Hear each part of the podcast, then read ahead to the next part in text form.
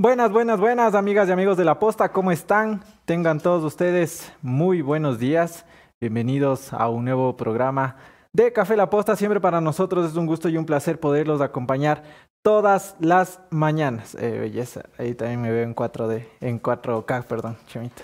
Ahí está, bellecísimo. En 4D.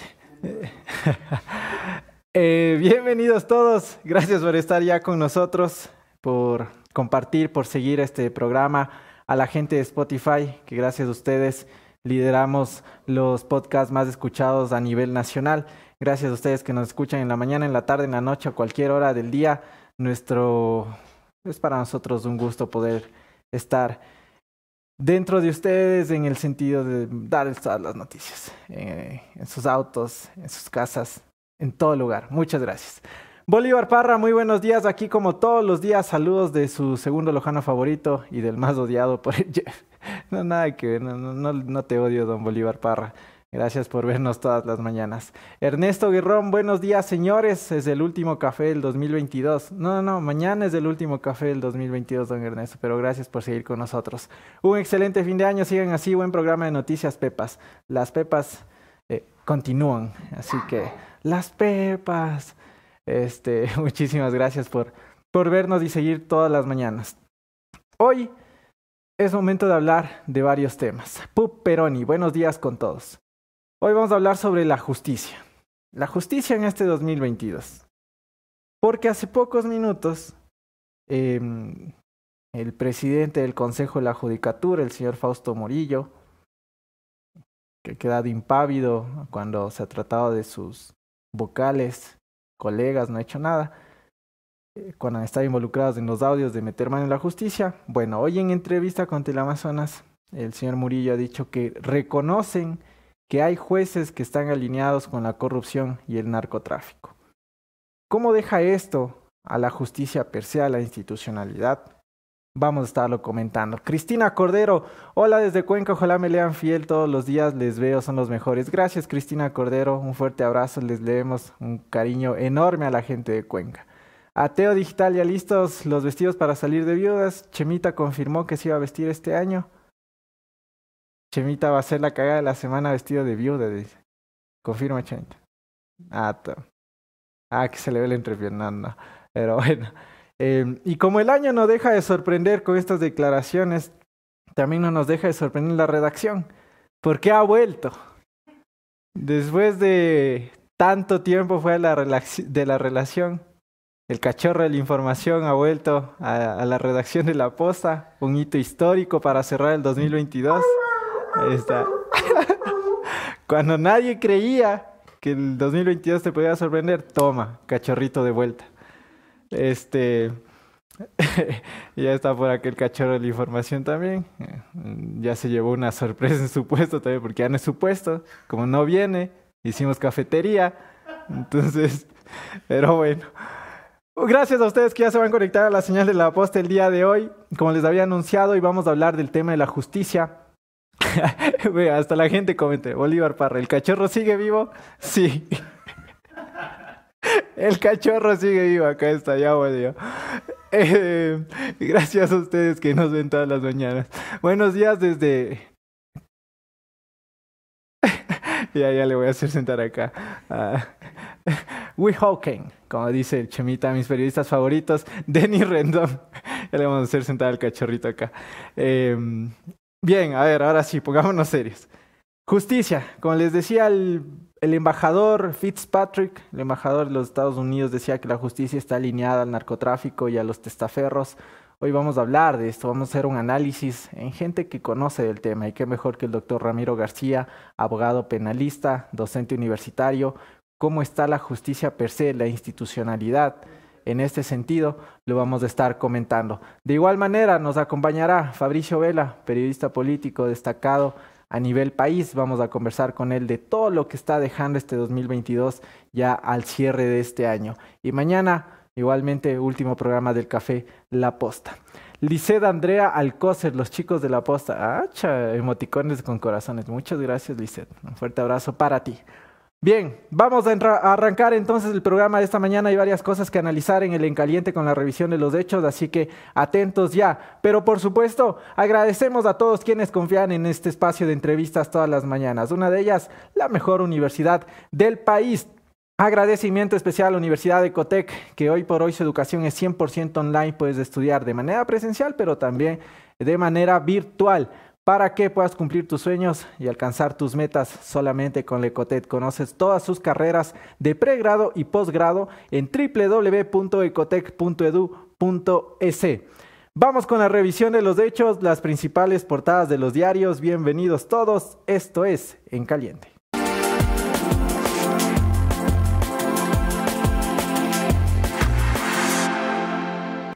Gracias por seguir conectados a nuestra señal. Iniciamos, los vamos a leer en la caja de comentarios eh, el cierre también del programa de esta mañana. Ok, varias cosas que analizar. Primero, pongamos en pantalla la portada de Diario El Universo. Diario El Universo destaca lo siguiente. Dos barcazas chocaron contra el puente basculante. El puente que une a Durán con la zona norte de la isla Santay sufrió eh, diversos daños por los impactos de dos embarcaciones a la deriva que ocurrieron entre la noche del martes y la mañana del miércoles. Esto es importante mencionar eh, el último reporte que teníamos por parte del Cuerpo de Bomberos de Guayaquil, era que fueron tres embarcaciones que estuvieron varadas y tres que se chocaron. Eh, Diario del Universo dice que son dos las que chocaron contra el puente. Eh, como les digo, habíamos visto información del Cuerpo de Bomberos de Guayaquil que anunciaba de tres. En todo caso, lo importante de esto va a ser, primero, cuáles van a ser las acciones que van a tomar las autoridades en cuanto a volver a, no sé si lo van a derrumbar y van a hacer otro puente o van a, literalmente a, reconstruir la parte que quedó afectada. Es importante esto también, eh, que se pueda tomar algún tipo de respuesta de parte de las autoridades en este sentido. Dos embarcaciones, como les había dicho, eh, nosotros teníamos el reporte de tres que chocaron con el puente que une precisamente como mencionaba Diario El Universo, Durán con la isla Santay. Vamos a seguir con más noticias. Para continuar con más, a la gente que nos ve, por supuesto, desde la ciudad de Guayaquil, pendientes con el siguiente llamado, porque el ATM hace un llamado a la ciudadanía a manejar con cuidado, respetando todas las señales de tránsito del 23 al 26 de diciembre, se reportaron 195 siniestros de un con un saldo negativo de 5 fallecidos. Evita ser parte de estas estadísticas de siniestros que pueden terminar con tu vida y la de los demás. Maneja dentro de los límites de velocidad, evita usar tu celular y asegúrate de tener todos los documentos en regla como placas legibles metálicas, matrícula y licencia. Ya sabes, cuando estás manejando, manos en el volante, nada que estoy con el celular, que estoy chateando, que estoy enviando la noticia del día, como se hace el cachorrito ahí, chateando mientras viene la acá. No hagas eso. Sé responsable contigo y con los demás. Vamos a seguir con más portadas. Hoy, eh, por cierto, nos acompañará Anderson Boscan. Eh, ustedes vieron que andaba de, del viajecito por aquí, el viajecito por allá. Hoy no va a poder conectarse, pero mañana estará en el programa final de, em, de Café La Posta de este 2022. Así que atentos. Y desde ya les anunciamos, martes, martes que cae 3 de enero. Martes 3 de enero iniciamos el Café La Posta Olímpico Electoral con Jorge Yunda Machado. Así que pendientes del primer programa del 2023 estará aquí el candidato a la alcaldía Jorge Yunda para hablar de todos los temas, todos en relación de igual manera a su candidatura. Así que pendientes de eso. Y el día miércoles, estamos ya con la agenda, pero ahí, papelito. Miércoles estará aquí el señor Pavel Muñoz, candidato a la alcaldía de Quito por em, la Revolución Ciudadana. No nos olvidamos de nuestra buena gente de la costa, de las personas de Guayaquil. Estamos igual por finiquitar las agendas con todos, eh, con la gran mayoría de los candidatos. No se va a alcanzar a abarcar a, a todos por la cantidad. Eh, culpa de ustedes mismos por lanzarse más de 10 candidatos para prefecturas y alcaldías, pero vamos a estar eh, entrevistando a, las personas, a los que más podamos. Entonces también estarán, están abiertas las invitaciones a la señora Paola Pavón como prefecta de Pichincha, a, la prefecta Susana González de Guayas.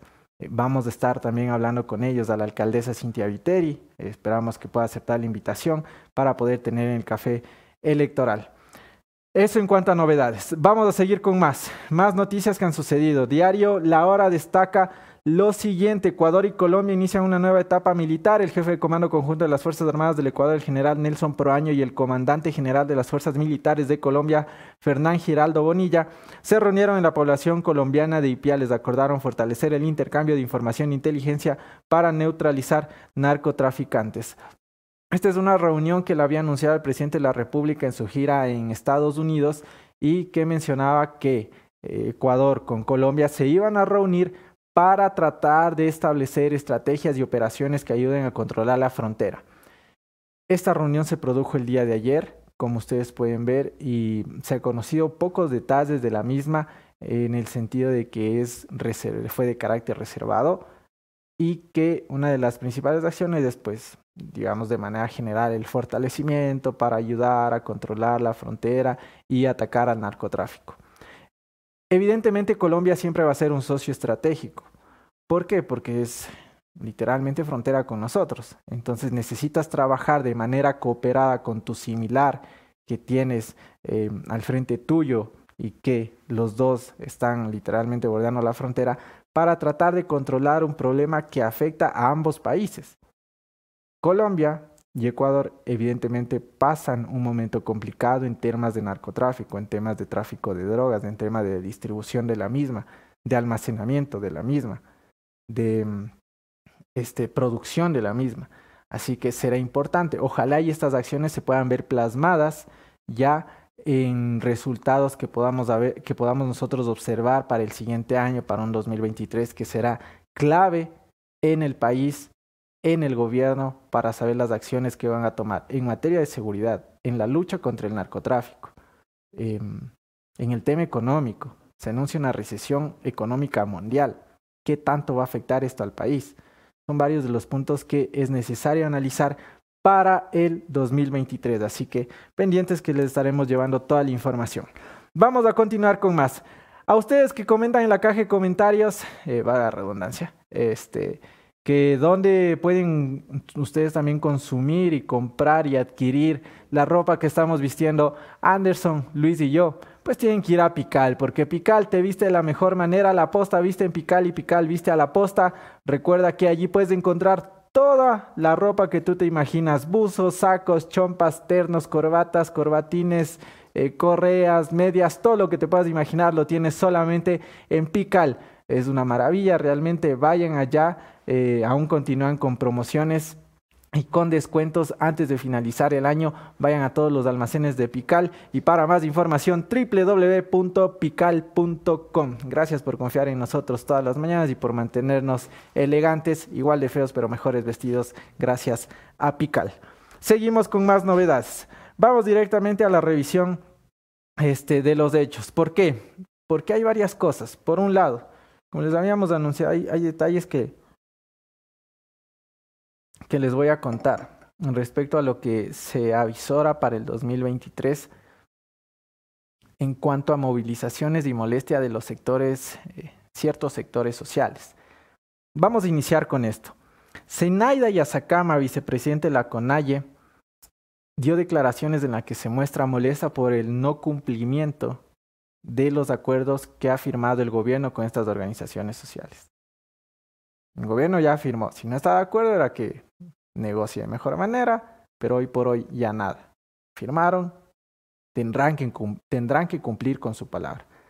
Esto era lo que decía eh, la vicepresidenta de la CONAI, una de las voces importantes de esta organización, cuando no, digamos, no se sabe mucho de Leonidas Diza, quien da noticias la señora Zenaida Yasakam. Escuchemos lo que decía respecto a los acuerdos con el gobierno. Nosotros desde la CONAIE estamos exigiendo que se cumplan primero los acuerdos que se mantuvo en los 90 días del diálogo.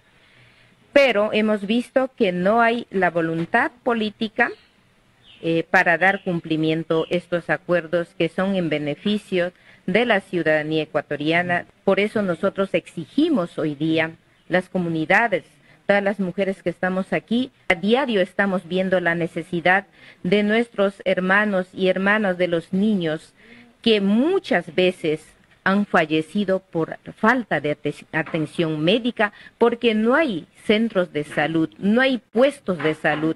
En algunas comunidades, en algunas nacionalidades existe puestos de salud, pero realmente no hay equipamiento, no hay medicina, no hay médicos porque dicen que no hay eh, gente, médicos que no quieran entrar. Em, estas eran las, declaraciones de Zenaida Yasakama. Eh, ustedes pueden escuchar, denuncia la falta de atención en cuanto a salud en las comunidades, eh, por un lado. Por otro, el incumplimiento en los acuerdos. Y esto es lo que les quería contar. Hay dos sectores bueno, en este caso hay uno en específico en el que está calentando las calles, en el que está molesto con el gobierno nacional, en el que se le ha dado poca importancia en todos los medios de comunicación. Se trata de, hubo una denuncia hace pocas semanas, hace pocos días, una, denuncia de los productores de leche, que estaban denunciando que no existen los controles y que incluso se, pudo publicar eh, que muchos de ellos no estaban cumpliendo con la normativa en cuanto a qué cantidad de suero se puede poner en la leche. Hay unos que están rebasando ese límite.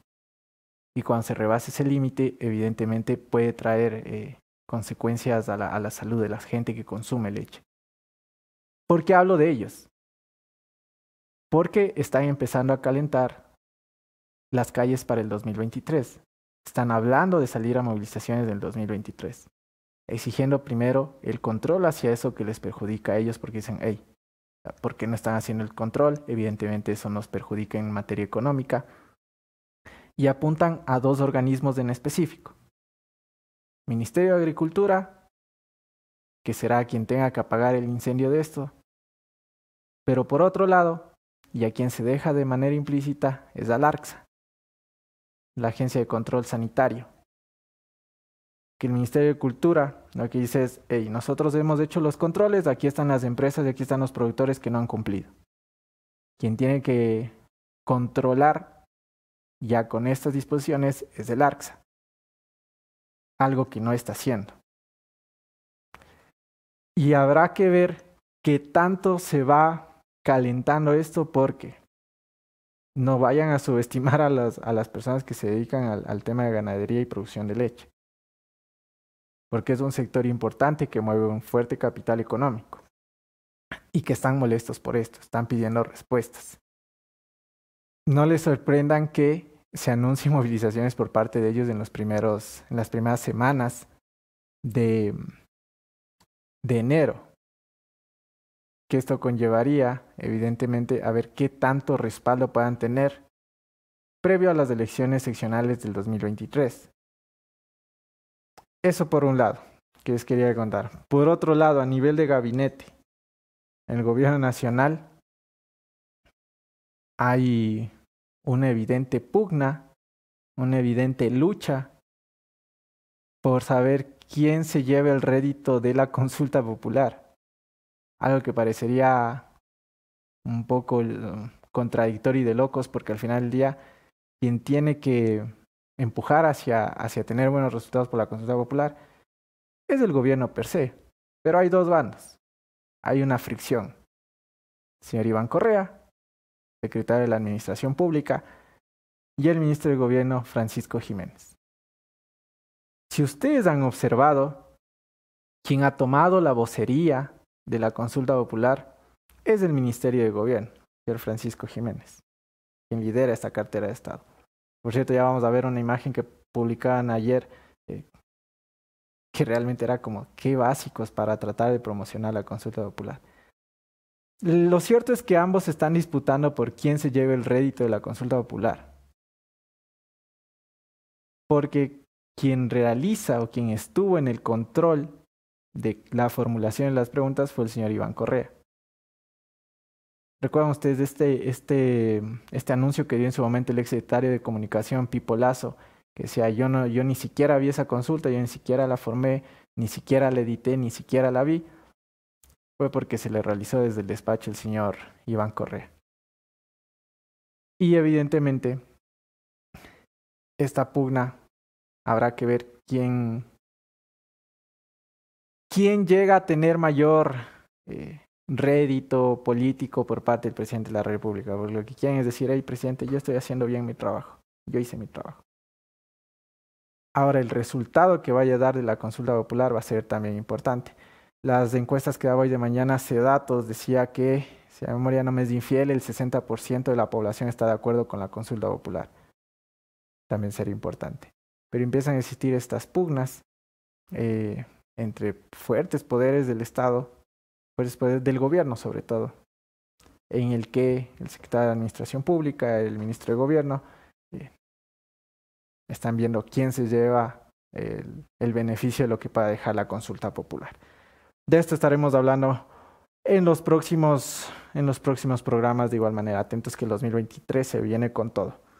Vamos a seguir con más novedades. A ti que estás buscando un apoyo, un soporte en el tema de auditoría, contabilidad, que por cierto ya se está también dando noticia de quiénes tendrán que pagar el impuesto de la renta en el 2023 para que tengas un buen respaldo en eso y un control súper bueno en tema de auditoría y contabilidad. Tienes que ir Ecovi, siente el respaldo de un auditor externo que brinde valor en tu gestión. Ecovi y su red internacional de firmas está comprometida con la calidad en su servicio y promueve las buenas prácticas en la emisión de informes financieros. de COVID está acreditado ante todos los organismos de control. Sus contactos ya los tienes aquí en pantalla. Ahí está. Los contactos con Ecovis, oficinas en Quito y Guayaquil. El mejor respaldo lo tienes con Ecovis. Vamos a seguir con más novedades em, a propósito de lo que está aconteciendo a nivel nacional. Más de las, de las noticias que han sucedido en las últimas 24 horas es importante hablar de lo siguiente. Se habla de varios... vamos con las... A ver, tenemos por acá. Ok, vamos con la imagen número 3, eh, Chemita.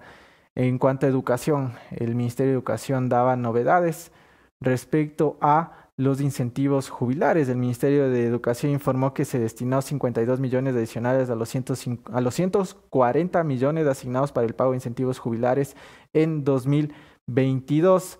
Eh, los pagos se realizaron de, de, conformidad con la priorización estipulada en la normativa vigente. El mismo se acreditará a los beneficiarios de las cuentas bancarias. Esto es importante porque era un monto que también estaba, digamos, en la discusión de las distintas organizaciones eh, sociales que decían, oigan, también estamos reclamando por los incentivos jubilares, el, desastre que siempre ha existido dentro del IES, que también lo vamos a topar de manera muy, muy por encima con el señor Ramiro García, que era uno de los candidatos a llegar al directorio del IES. Hoy por hoy quien se sentaría en ese puesto sería el señor Richard Gómez de, de una de las centrales, la central de trabajadores, una de, los, de las organizaciones sindicales de trabajadores que siempre se les ha alineado con el gobierno de turno. Eh, pero bueno, es un tema que lo vamos a hablar más adelante. El pago de los incentivos jubilares sin duda es una, es una buena noticia para las personas que están en este contexto y que están pidiendo de igual manera este mm, beneficio económico que se les había prometido y que en algunos casos había quedado en deudas pasadas. Así que en buena hora eh, este pago que ha realizado el gobierno nacional para que vean que no todo lo que se dice aquí es malo. Así como saben decir que hay que solo atacamos al gobierno, que no sé qué. No, no ahí está una buena, una buena noticia en ese sentido. Vamos a seguir con más novedades a las personas que nos ven desde la ciudad de Guayaquil. Recordarles que todos los estudiantes de bachillerato del año lectivo 2020-2021 de colegios fiscales y fiscomisionales deben acceder al enlace jóvenesejemplares.generaciondigitalge.com para verificar si pertenecen a este programa de acuerdo con sus calificaciones registradas. Así que anda ya a la DACE para que tengas este beneficio. Ok, vamos a hablar de encuestas. Em, hoy en la mañana, a ver, hagamos un poco de contexto. La semana pasada el presidente de la República decía que tenía una buena noticia, más que tener una buena noticia, decía que su aprobación en la gestión está subiendo, que está mucho mejor. Y eh, lo dijo con Carlos Ver este miércoles, haciendo, haciendo memoria de mejor. Y decía que había ya aumentado, que está subiendo, porque están tomando las decisiones correctas en la gestión. Eh, la única encuesta que hoy hemos visto que le da un aumento en su aprobación es la de ese datos, que hoy lo mencionaba en la mañana eh, su titular, don Ángel Polivio Córdoba, a quien le enviamos un fuerte abrazo desde acá también. y ponía lo siguiente, pongamos la imagen número 4, a ver eh, cómo se está manejando la data en ese sentido. la número 4, ahí. Apruebo desaprueba la gestión realizada por Guillermo Lazo. Esta era la imagen que en cuanto a la data, a los datos obtenidos por datos que publicaba Ecoavisa.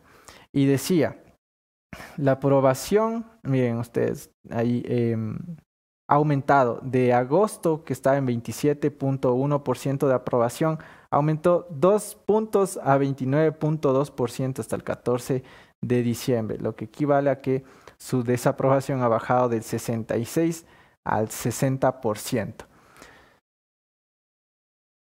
En buena hora sí es así para el, para el gobierno de turno, para el gobierno del presidente de la República. Sí me llama la atención que eh, las otras encuestas digan lo contrario. En otras o se ha mantenido en, la cifra de desaprobación eh, o ha bajado un poco más. No significativamente, pero ha continuado a la baja. ¿Qué nos dice esto? Que primero hay una contradicción en las declaraciones del presidente. ¿Recuerdan ustedes cuando el presidente decían, oiga, eh, 8 de cada 10 ecuatorianos no confían en usted? Y él decía, a mí no me importan las encuestas. Las encuestas me, me valen, dijo en su momento. Pero ahora sí le parece bonito porque ya está subiendo. Dos puntos que son insignificantes. Que esto llegaría y está ahí llegando a que 3 de cada 10 ecuatorianos aprueben la gestión del presidente. Al final del día, habrá que ver qué tanto llega a ser esto un punto en el que el presidente comience a tomar decisiones que favorezcan a la, a la, a la mayoría en el país. Aquí hemos sido muy críticos con el trabajo que se, que se está haciendo desde el gobierno nacional, por una serie de, de, de acciones que se han venido topando y que nosotros incluso lo hemos denunciado en varios reportajes. Si esto sigue al aumento, en buena hora para el presidente de la República, pero que esto también sirva para que tome los correctivos ya, el 2023 está a la vuelta de la esquina y va a ser un año clave para el gobierno nacional. Primero porque las seccionales van a mostrar mucho del poder político que vaya a tener el gobierno en alianza con otros movimientos a nivel nacional en los distintos territorios. Porque como movimiento único, ustedes, saben y son conscientes que creo quedó para el olvido. Solitos, solitos, no van a ganar una.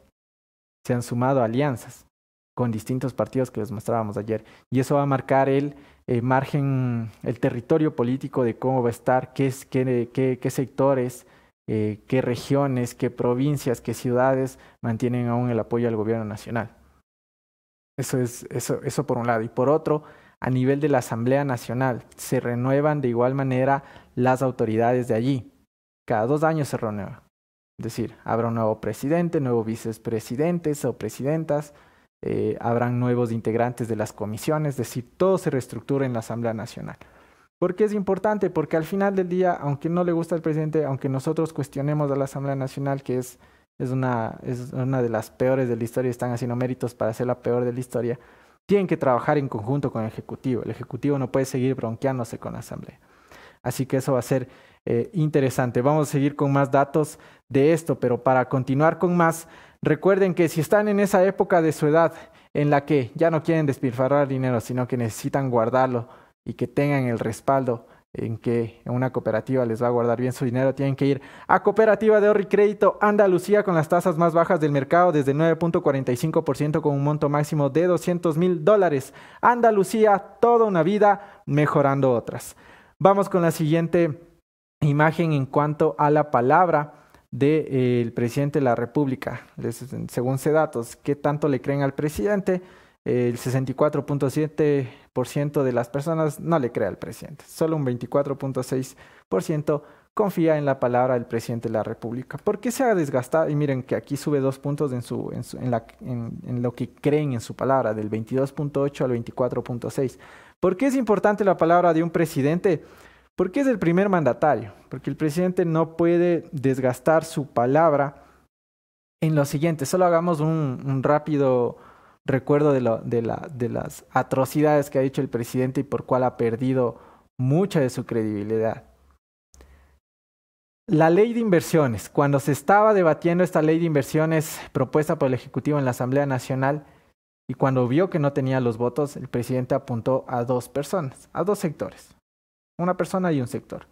Señor Javier Herbas, eh, ex integrante de la izquierda democrática, que dijo que el señor le había pedido eh, ayuda en el tema de impuestos para que la bancada de la izquierda democrática le dé su apoyo en la, en la ley de inversiones. Denunció esto el presidente de la República.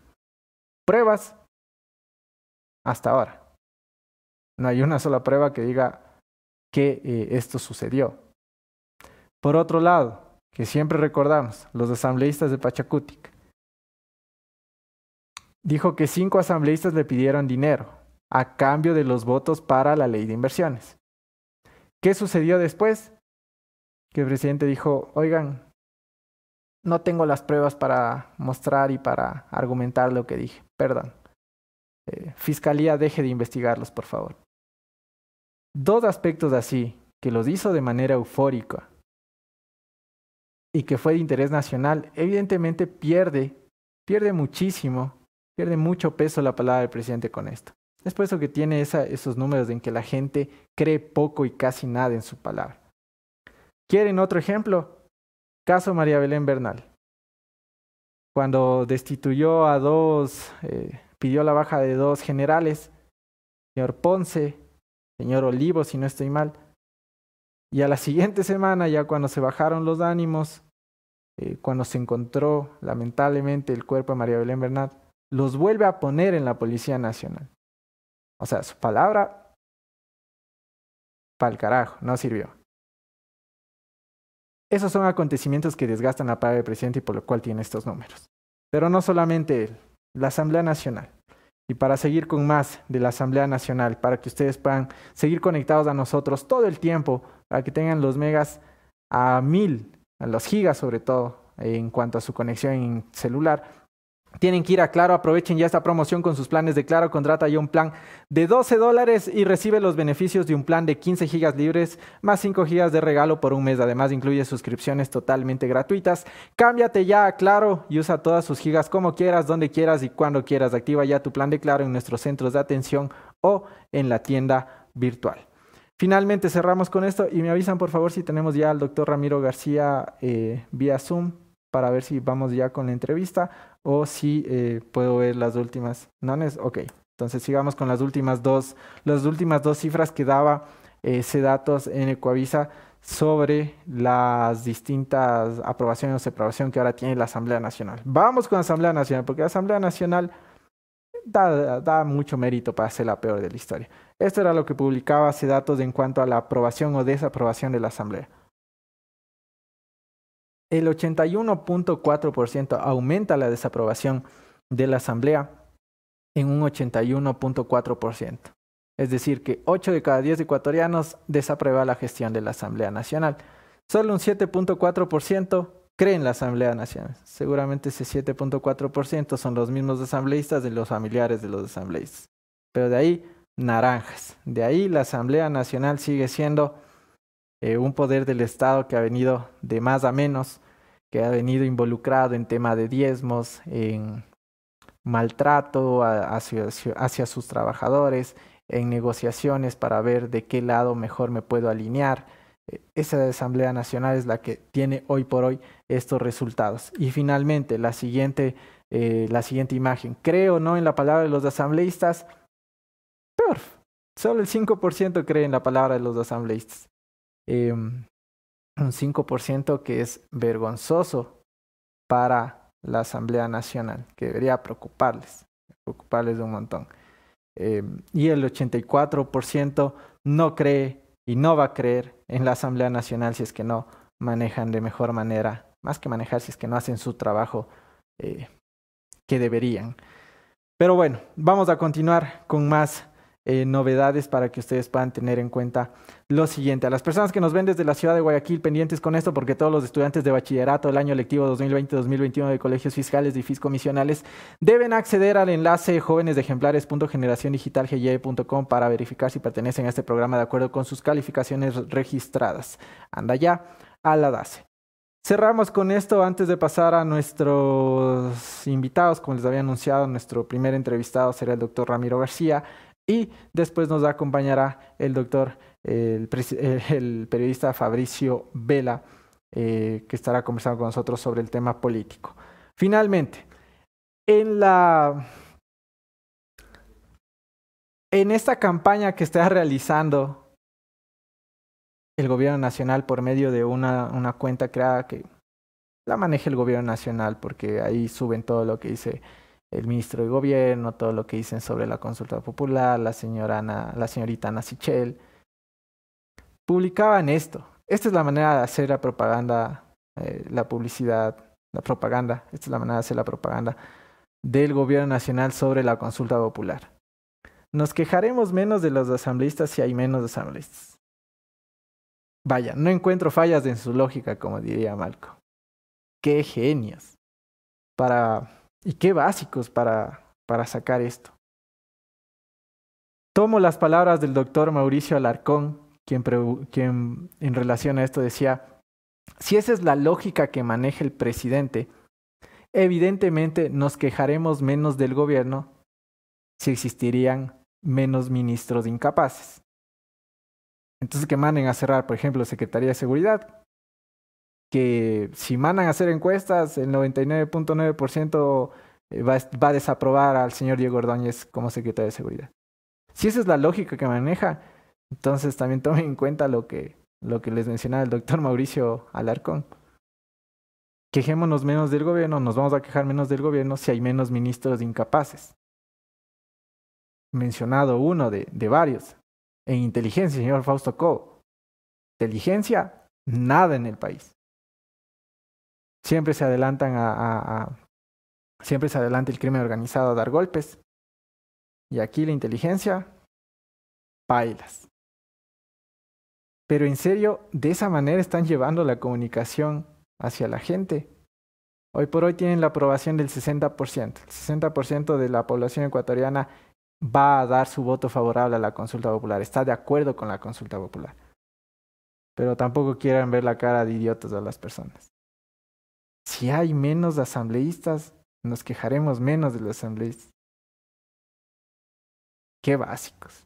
No, no, me, me cuesta creer que, que, que sea en ese sentido. O sea, me cuesta creer que, que esa sea la apuesta de comunicación de, de, del gobierno nacional en su conjunto. Pero bueno, esto estaremos ampliando más en la conclusión de esta mañana. Vamos a seguir con las entrevistas, como les había anunciado, para dar paso a la misma. Siempre recordarles a ustedes buenas recomendaciones. ¿Por qué? Porque si vamos a hablar de seguridad, eh, es necesario hablar de Falcon. Una buena lámina de seguridad puede salvar tu vida. Llegó ya a Quito Falcon Seguridad, Lujo y Confort al más alto nivel con 18 años siendo líderes en el equipamiento automotriz. Láminas de seguridad, tapicería en cuero, nanocerámica, restauración interior son algunos de los productos y servicios que te ofrece Falcon. Conoce ya todos sus showrooms a nivel nacional en Quito, Ambato y Riobamba. Ven y vive la experiencia Falcon en www.falcongrupo.com. Vamos con las entrevistas del día. Bienvenidos todos. Esto es Café La Posta.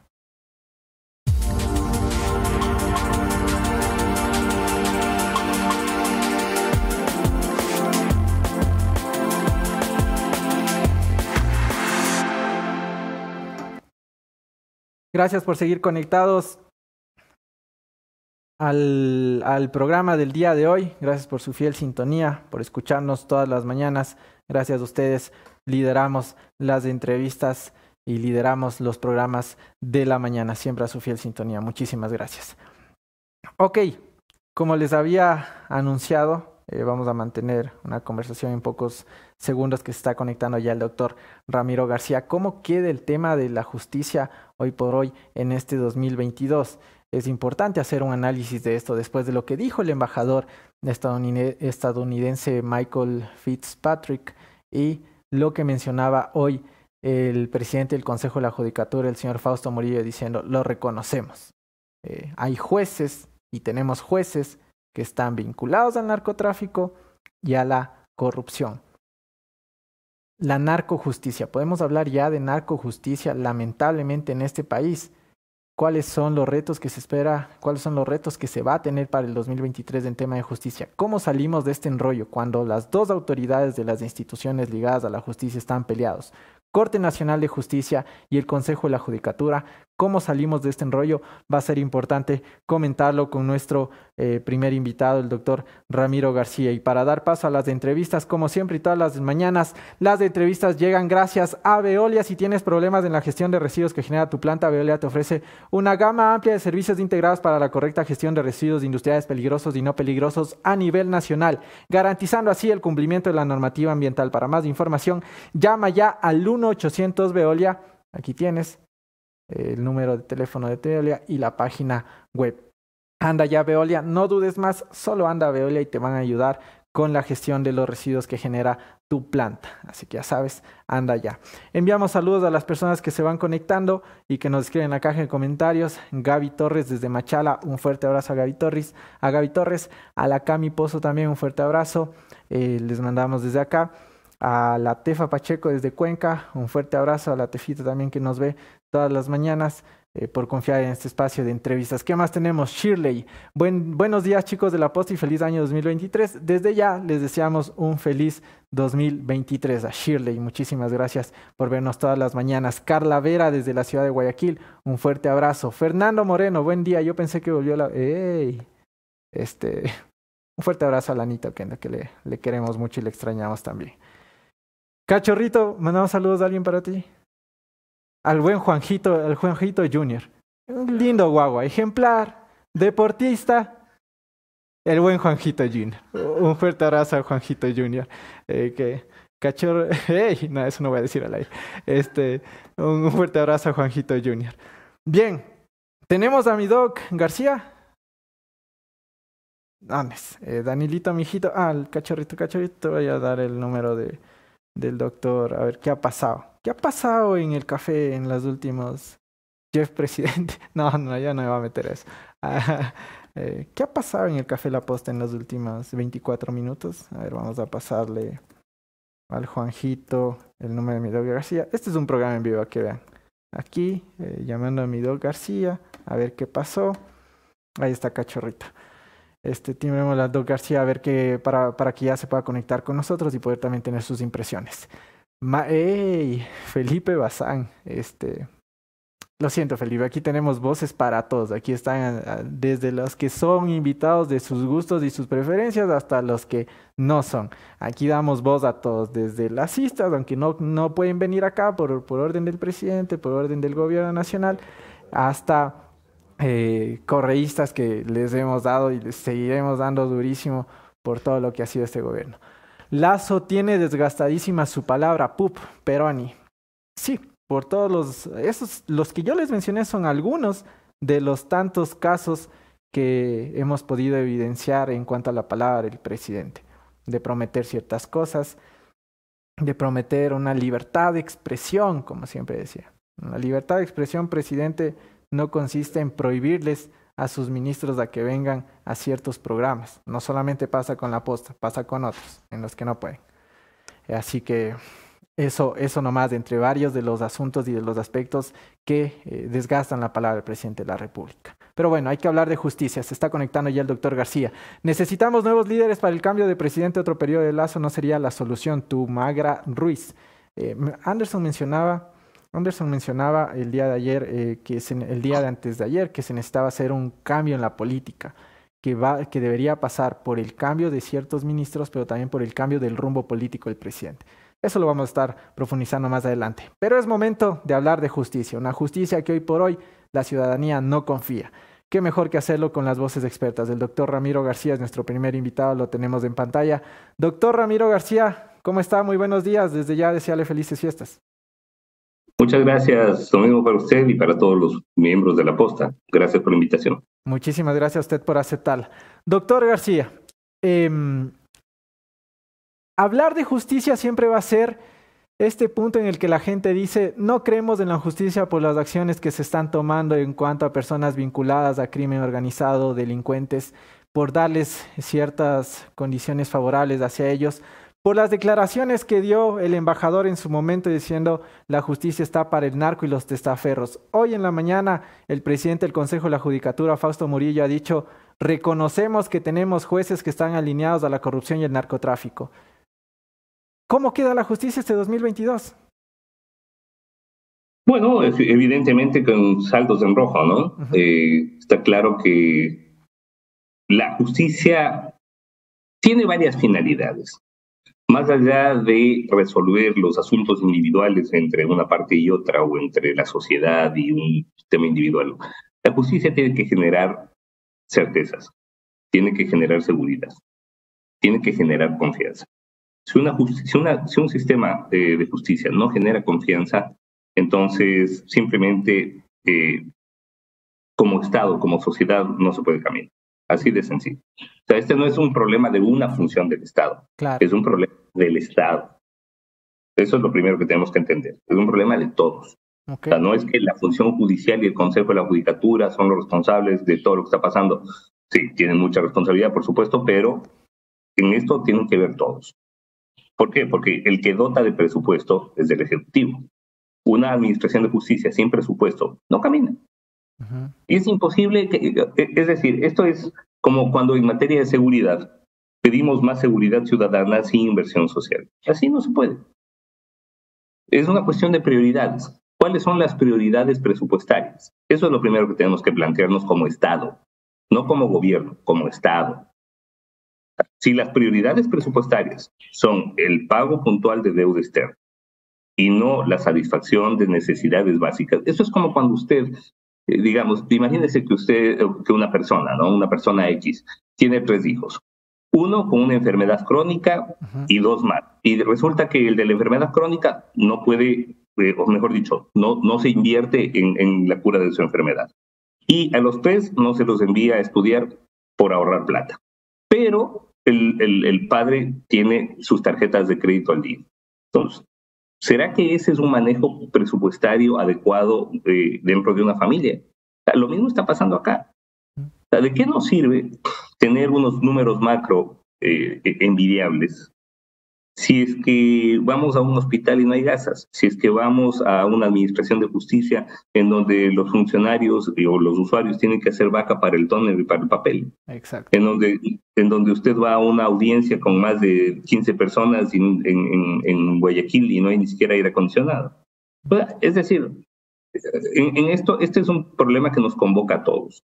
Y por supuesto que hay problemas puntuales, hay segmentos puntuales, eh, hay una evidente impregnación narco, por ejemplo, en, en, nuestra administración de justicia y en algunos jueces. Está claro que tenemos algunos jueces del Hitler, porque todas, todas esas decisiones kamikazes que, que donde el juez de Paján, el juez de Manglar Alto, el juez de Quevedo, el juez de no sé dónde, eh, dictan habeas corpus o traslados de, presos de una cárcel a otra sin tener ni jurisdicción ni nada. Eh, todas esas son pagadas, por supuesto. Es decir, no, no es que lo hacen por ultra garantistas ni porque en ese momento el Espíritu Santo les, eh, les insufló una chispa de, iluminación. No, ahí hubo billete por medio. Doc, ¿y cómo, y quién y cómo se debería, se debería hacer un control de eso? Porque claro, eh, hablamos de estos casos puntuales, pero eh, al final del día, ¿cómo se toma acción hacia eso? ¿Quién debería tomar acción? Porque esto es algo que no va a terminar de un día para el otro, lamentablemente. Mire, el problema de la justicia, insisto, es un tema que debería convocar a todos. Yo creo que es hora que, más allá de sus, de sus diferencias, eh, todas las funciones del Estado se sienten en una mesa a delinear soluciones. Mm. Yo creo que son urgentes algunas reformas legales. Por ejemplo, por ejemplo, delimitar adecuadamente las garantías jurisdiccionales de derechos constitucionales porque, para que no exista un abuso, como, o sea, como que, que el señor Glass no pueda ir al juez de Manglar Alto estando preso en la Tacunda. Claro. ¿Verdad? O que el señor Salcedo, que estaba preso en Quito, fue al juez de Paján. Entonces, claro, eso, ese es uno de los, de los primeros temas que creo que se, tiene, que se tiene que hacer. Y en eso, tanto legislativo como ejecutivo tienen mucho que ver. El tema presupuestario es fundamental.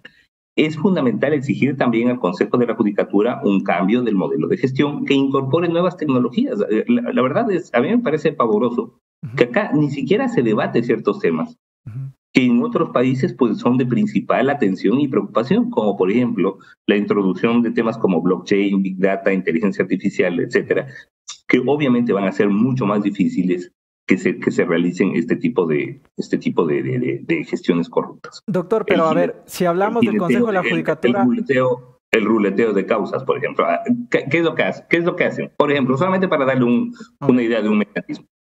Como siempre, eh, como, hay, hay, un, hay un sorteo, para evadir el problema del sorteo, lo que hacen es presentar 10 habeas corpus, por ejemplo, en favor de la misma persona, pero en diferentes localidades, hasta que caiga donde el juez piso.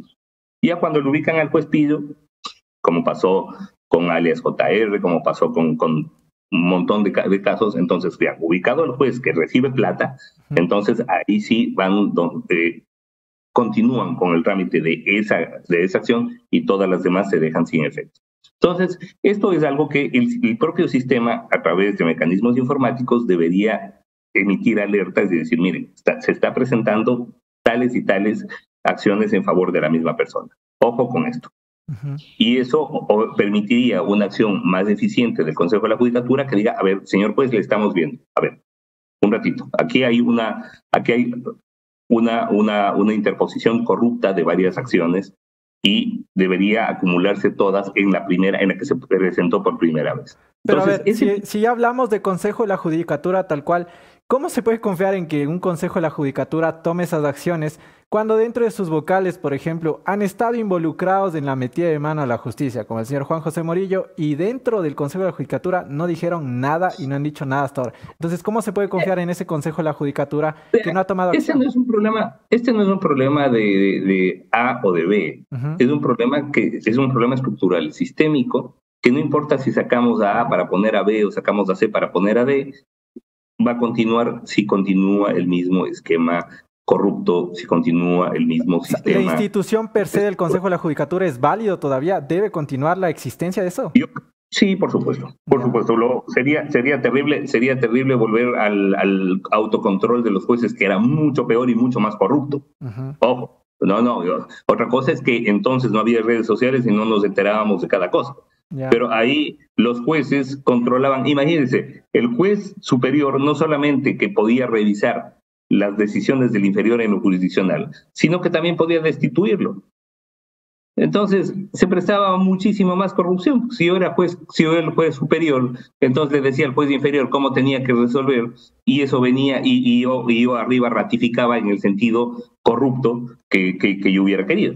Entonces e, eso era mucho peor, mucho, mucho peor. Es decir, el problema no es la existencia o no del Consejo de la Judicatura, como sí puede ser, por ejemplo, la existencia o no del Consejo de Participación Ciudadana, que es un órgano que, es un órgano que hasta ahora no nos explicamos qué hace ahí. Pero Obviamente eliminarlo implicaría una, una reforma constitucional que requeriría eh, los, los procedimientos más, más estrictos de la Constitución. Pero en el caso del Consejo de la Judicatura, no. En el caso del Consejo de la Judicatura, eh, tiene que existir.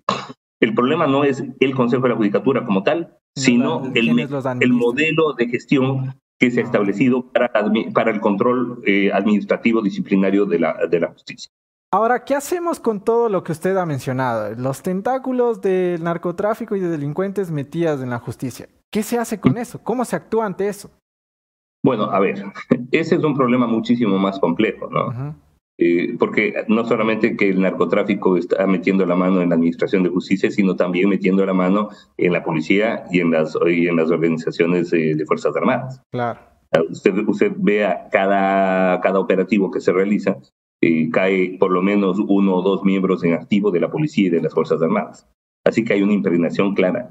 Eh, por otro lado, se está estamos debatiendo el rol de las Fuerzas Armadas en los temas de seguridad interna, pero si ni siquiera está cumpliendo su rol fundamental, que es el control de fronteras.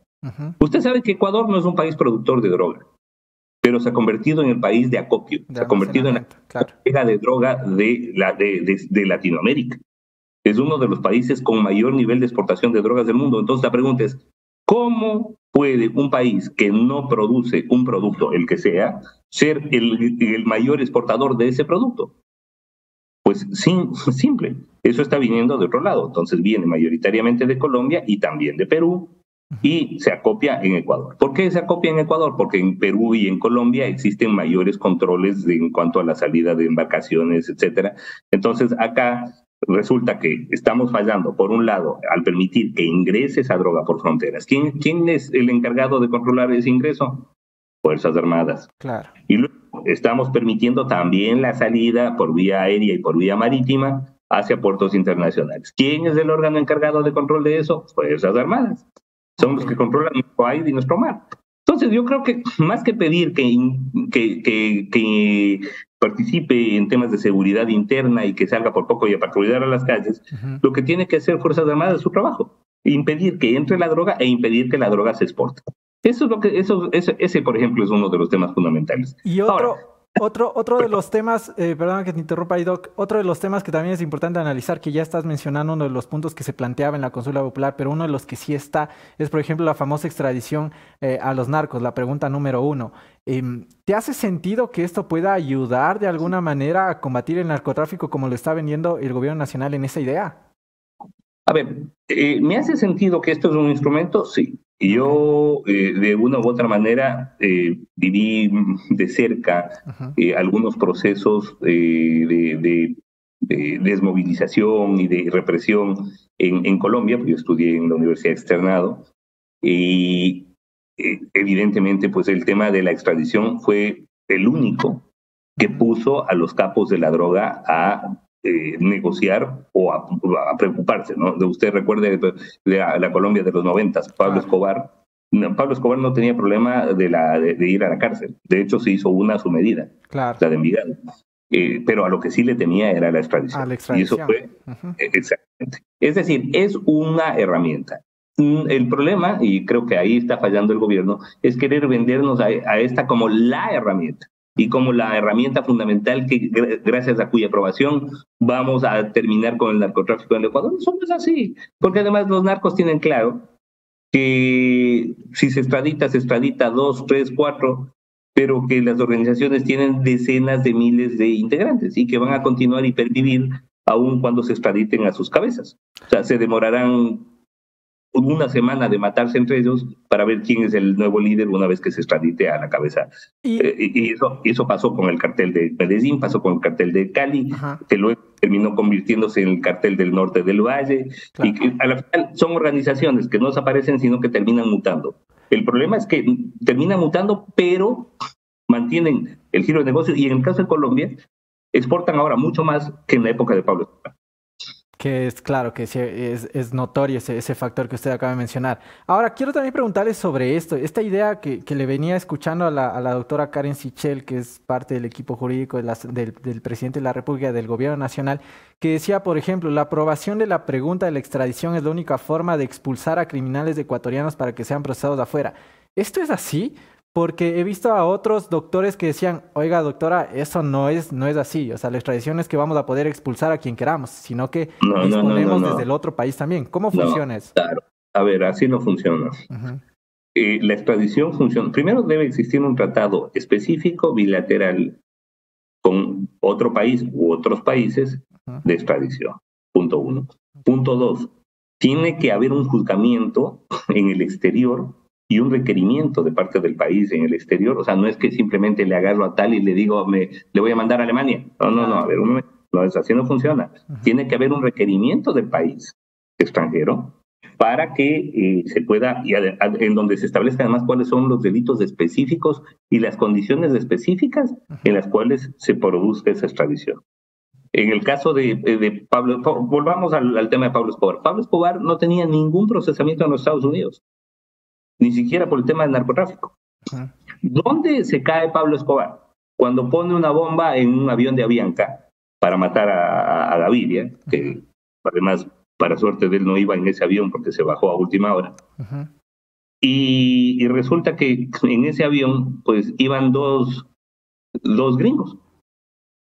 Entonces, claro, ahí, ahí sí, bajo ese, bajo ese argumento, los Estados Unidos inició un proceso penal en contra de Escobar y solicitó su extradición. Pero por la muerte de esos dos ciudadanos norteamericanos que estaban viajando en ese avión, que, el que pusieron la bomba. Entonces, no es que se aprueba la extradición y al otro día vamos a coger a los principales capos de la droga y les vamos a mandar después a los Estados Unidos. Así no funciona. Habría que ver si es que esas personas tienen o no eh, expedientes y procedimientos judiciales en los Estados Unidos, que, no sería nada raro, ¿no? Teniendo en consideración la cantidad de droga que, que exporta el Ecuador, los Estados Unidos con seguridad tendrán clarísimo quiénes son los principales eh, responsables ecuatorianos del envío de esa, de, esa, de esa droga.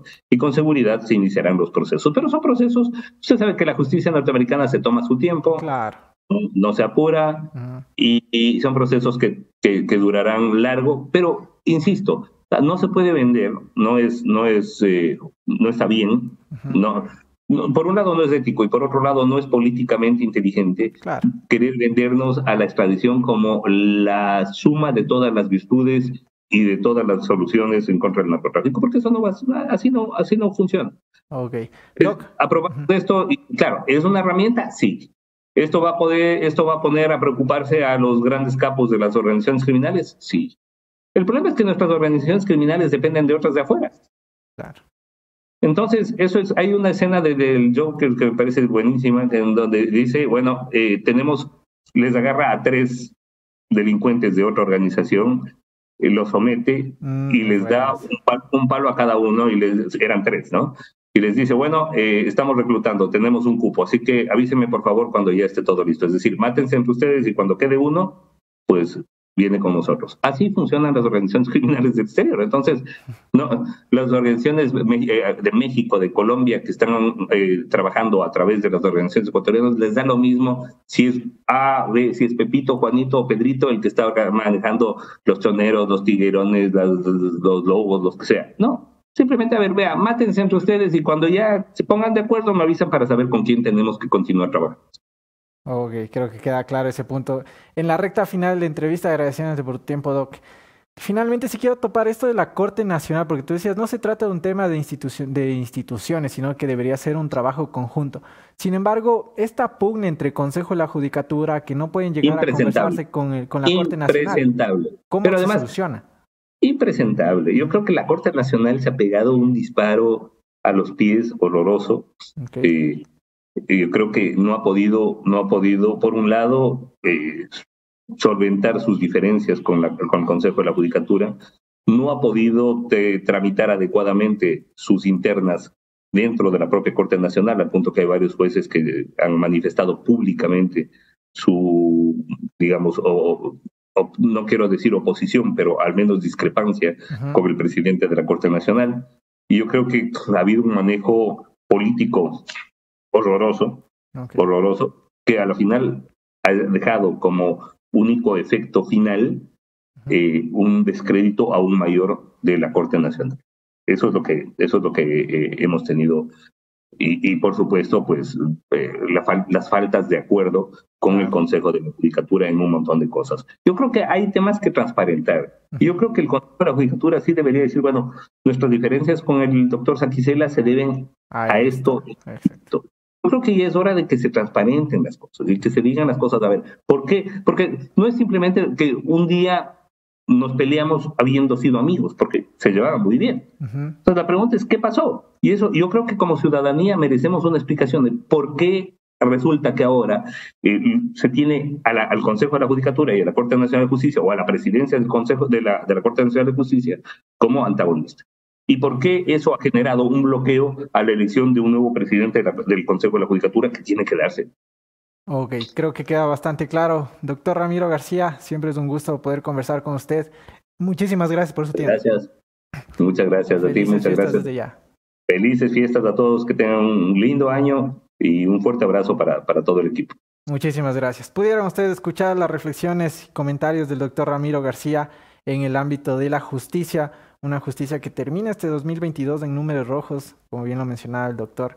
Eh, una serie de, dificultades, más que dificultades, problemas que ha venido existiendo alrededor de la justicia, el término per se, la bronca entre instituciones que administran la justicia, el tema de los jueces que estarían involucrados, que están involucrados en narcotráfico, según como lo mencionó también el titular de la judicatura. eh, las decisiones judiciales que se toman alrededor de esto es muy, muy cuestionable y era importante hacer un análisis de lo que ha venido sucediendo en este 2022. Ok, vamos a seguir con más. Vamos con nuestro siguiente invitado, me avisan si lo tenemos ya para darle ya el paso. Se trata de eh, Fabricio Vela, periodista político, eh, una de las voces importantes en, el análisis eh, político también, que es importante mencionar, y hablar con él de todo lo que ha sido, todo lo que ha significado este 2022 en cuanto a gobierno nacional, en cuanto al Estado en sí, de las acciones que se han venido realizando, de cómo este país avanza, de cómo este país cada día da una novedad negativa, lamentablemente, de la inseguridad en las calles, del choque político que existe, de ministros involucrados en ciertas acciones, en ciertos actos, en ciertos escándalos de corrupción. Es importante hablar de esto. ¿Cómo queda este 2022 en materia política el gobierno nacional? Es momento de conversarlo con eh, nuestro siguiente invitado que me indica que ya se está eh, uniendo a la señal para poder establecer esta conexión y para sobre todo poder establecer este diálogo. Así que vamos ya con nuestro primer, nuestro segundo invitado, el periodista político, el doctor Fabricio Vela. Doc, ¿cómo estás? Muy buenos días, qué gusto tenerte por acá. Hola, don Jeff, qué gusto, buenos días, saludos cordiales, honradísimo de participar de, de Café La Posta y saludos a la audiencia, a los seguidores de La Posta. Muchísimas gracias. Tienes fans, ya, ya aparecen en los comentarios ahí que que, que ah, algo, que no sé qué. Y también de los otros.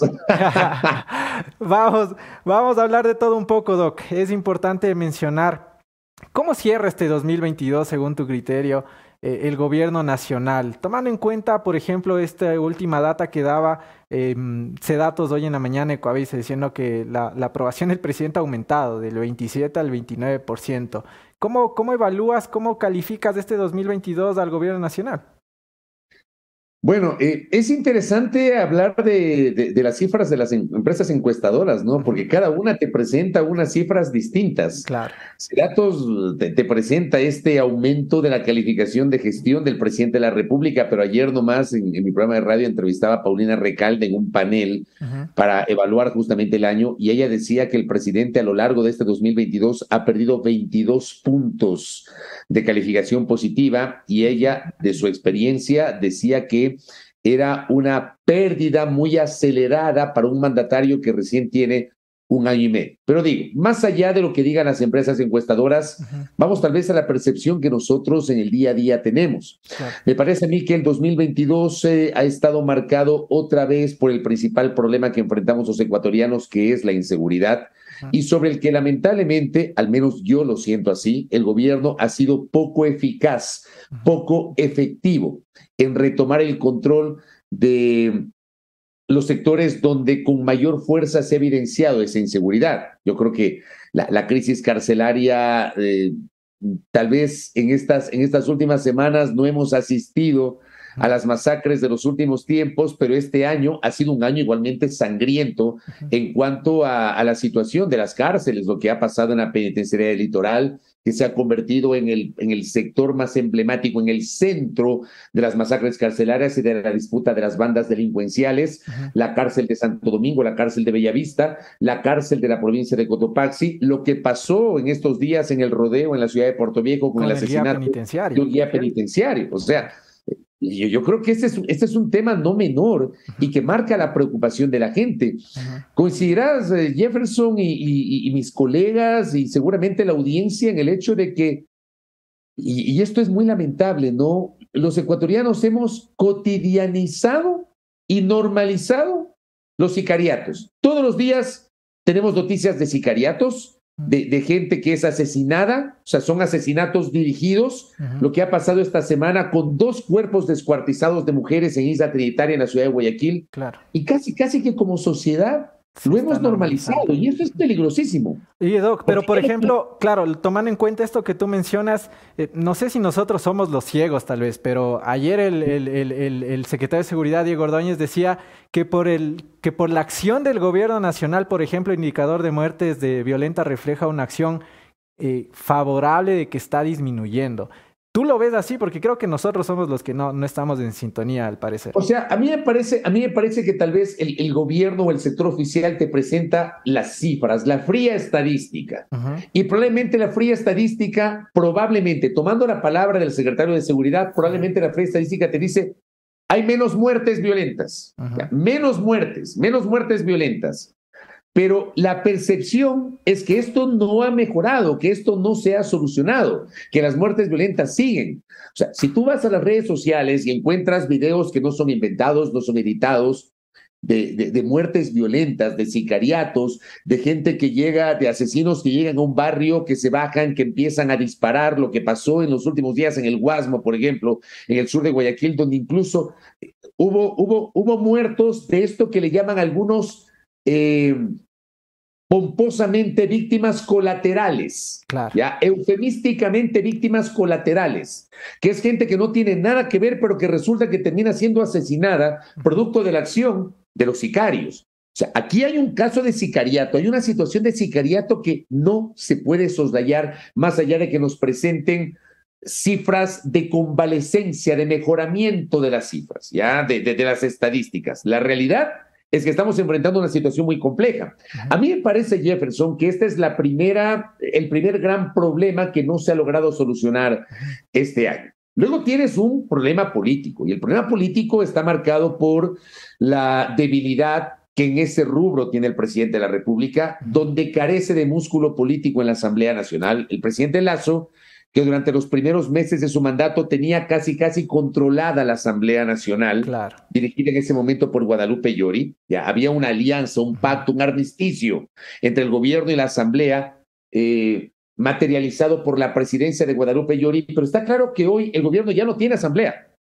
Y la relación política con la Asamblea está muy venida menos, muy, muy venida menos. ¿Y quién es el responsable en el gobierno nacional de unir esos lazos, Doc? Porque claro, se hablaba, se habla de Francisco Jiménez como el principal ministro de gobierno, pero después dicen no es tanto así, se tienen que articular con otros ministerios. O sea, al final del día, ¿quién debería tener esa responsabilidad de no romper los lazos con el legislativo, con quien necesitas trabajar de cerca para lograr una serie de acciones a nivel de gobierno?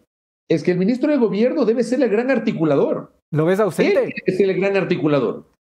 Francisco Jiménez, o, quien sea, quien ocupe el Ministerio de Gobierno, tiene que ser el gran articulador, el enlace político entre Ejecutivo y Legislativo. Y a partir de ese enlace, obviamente tú tienes los otros ministerios, tienes los otros sectores, el sector de la producción, el sector de la economía, el sector social, el sector de la educación, el sector de la salud. Pero el gran articulador tiene que ser el ministro de Gobierno. Yo no creo que Francisco Jiménez ha hecho un mal trabajo en, el ámbito tal vez general. Yo creo que Francisco Jiménez incluso tuvo un papel interesante durante buena parte de los diálogos del gobierno con los indígenas. Claro, claro. Y aquí hay, aquí hay un dato menor que no todo el mundo se da cuenta.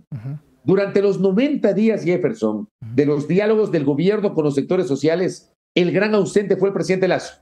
Exacto. Presidente Lazo nunca participó de los diálogos. El presidente Lazo no firmó el documento de la Conferencia Episcopal Ecuatoriana el 30 de junio. El presidente Lazo no fue a la Pontificia Universidad Católica el 14 de octubre a firmar el documento de cierre de las mesas. El presidente Lazo ha sido el gran ausente y quien lo ha suplido ha sido el ministro de Gobierno. y no sé si recuerdas... No sé si recuerdas, Doc, cuando se estaba ya en el último día para ver si se terminaba el paro y que tenían esta reunión en la basílica y que después salieron salieron por ahí, este, por otro lado, porque tenían que irse a Carondelet a consultar si es que iban a firmar, después ya no quisieron volver y que Virgilio Saquicel había llamado a ver si es que iban a volver o no. O sea, todo ese enrollo también hay que tener en contexto. Claro, eso fue en, en junio, por ejemplo, antes de que se firme el, acta de la paz. eso fue en junio. Este detalle de la reunión en la basílica, con la presencia de algunas autoridades, aparece Saquicela como el gran mediador, pero resulta que luego Saquicela cae en desgracia porque votó a favor de la destitución del presidente de la República en el fallido intento eh, de, de, los parlamentarios, que creo que ese también, ese me parece que fue un error del presidente de la Asamblea Nacional, un error político. Porque claro, Saquicela se presentaba como el mediador, como el mediador para acercar posiciones y de pronto vota a favor de la destitución del presidente. Entonces ahí me parece que, que, ese error político le cuesta el mantener una suerte de credibilidad y si se quiere de, entre comillas, imparcialidad en esta intención de acercar las posiciones del gobierno con los indígenas. Pero bueno, ese ah. también es un detalle. Claro. Yo, retomo lo que decía Jefferson, que el presidente fue el gran ausente de los diálogos y pese a los diálogos, el presidente no ha dejado de confrontar con la CONAIE y no ha dejado de confrontar particularmente con la Unidad Sí, vamos a hablar ya de Asamblea Nacional porque también lo merece eh, exclusivamente dedicar unos minutos de eso. Quiero cerrar con lo del gobierno. Hemos, hemos hablado de distintos puntos que quedan en deuda en este 2022, el tema de seguridad sobre todo. ¿Hay algo que destaques de este gobierno en este 2022, Doc? A ver. te, Para destacar, yo creo, yo creo que se puede destacar, por ejemplo, el, el manejo macroeconómico, las relaciones con los organismos multilaterales de crédito, yo, yo, creo que eso es destacable, ¿ya? destacable desde lo macro. Mi cuestionamiento, por ejemplo, es que el manejo macro no se siente en la microeconomía, no se siente en, en, el día a día de los ecuatorianos. No se siente cuando tú vas a las esquinas y te encuentras con un montón de gente que se acerca a, venderte cosas en, eh, en, el ejercicio del comercio informal, o tienes gente que te pide que le regales una moneda, o tienes gente que no tiene acceso al empleo. ¿Ya? Pero, digamos, en el ámbito macro, yo sí puedo destacar, digamos, que ha habido este manejo con los organismos multilaterales de crédito, eh, que, se mantienen relaciones, buenas relaciones con, con varios de los países con los cuales, evidentemente, se deben mantener esas relaciones para poder tener acceso al crédito, al financiamiento. Yo podría destacar eso, por ejemplo. Podría destacar eso para no decir que todo ha sido malo. Yo, yo no soy de los que piensa solo en blanco y negro. Yo sí creo que la vida tiene matices y que hay cosas positivas como también hay cosas negativas. Pero me parece que gana más lo otro, gana más, gana más aquellos aspectos sobre los cuales siento que al presidente Lazo le ha faltado mayor liderazgo e incluso mayor seriedad. Sobre esto último, por ejemplo, Jefferson, yo he dicho en varias ocasiones, y tú me habrás escuchado, tú que me, me, honras muchas veces con tu sintonía en las mañanas, yo he señalado que la palabra presidencial tiene un valor superlativo. Ya está desgastado. Puede ser Lazo, Lazo es hoy, antes Moreno, antes Correa, quien sea, mañana quien sea. Es la palabra del presidente de la República.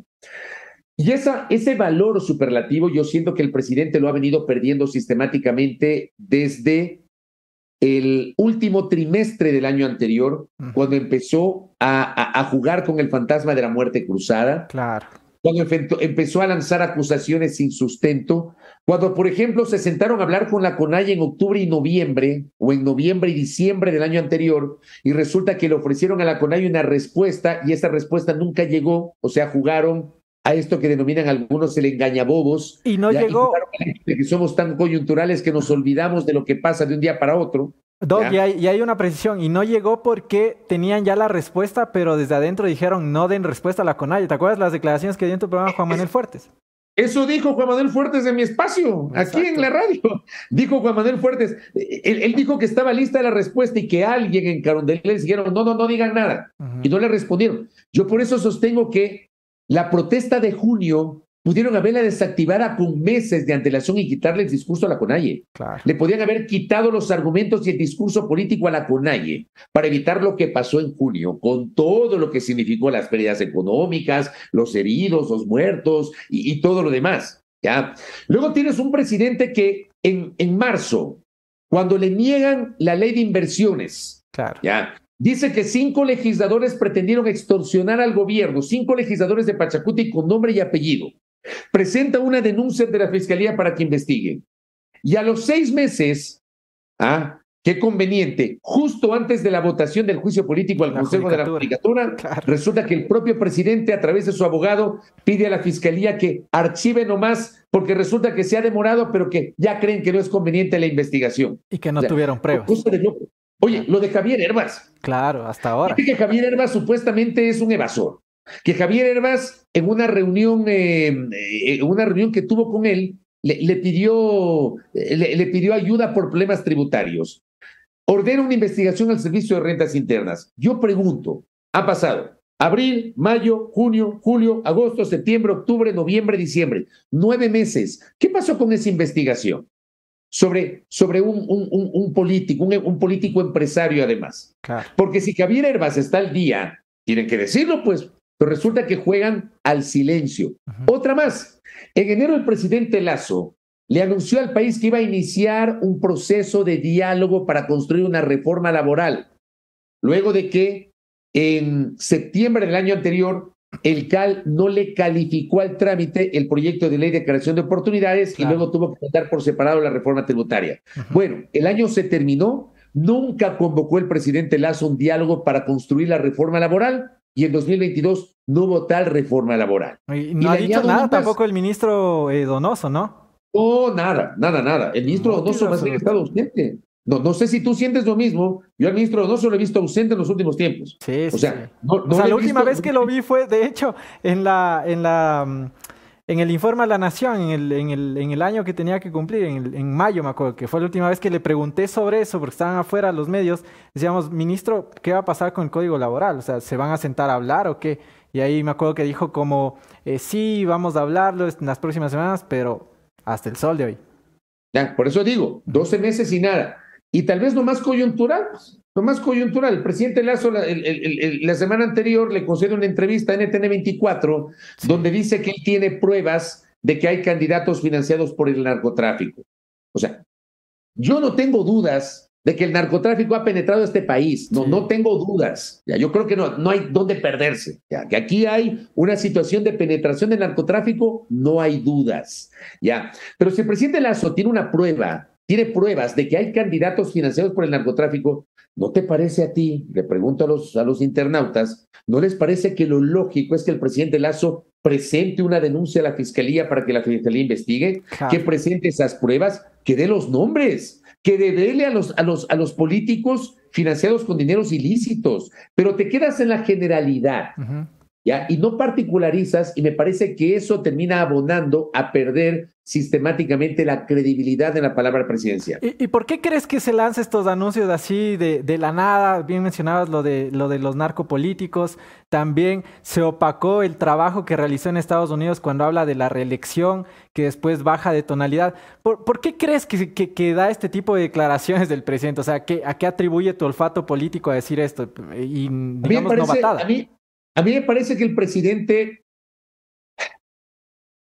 no sé si lo que quieren es desviar la atención sobre otro tipo de debates o sobre otro tipo de problemas. Por ejemplo, a mí me parece inexplicable que el presidente Lazo va a Estados Unidos, se reúne con Joe Biden, se reúne con un grupo de senadores para retomar el tema, o sea, para buscar apoyo, para retomar la negociación para un posible acuerdo comercial entre Ecuador y Estados Unidos.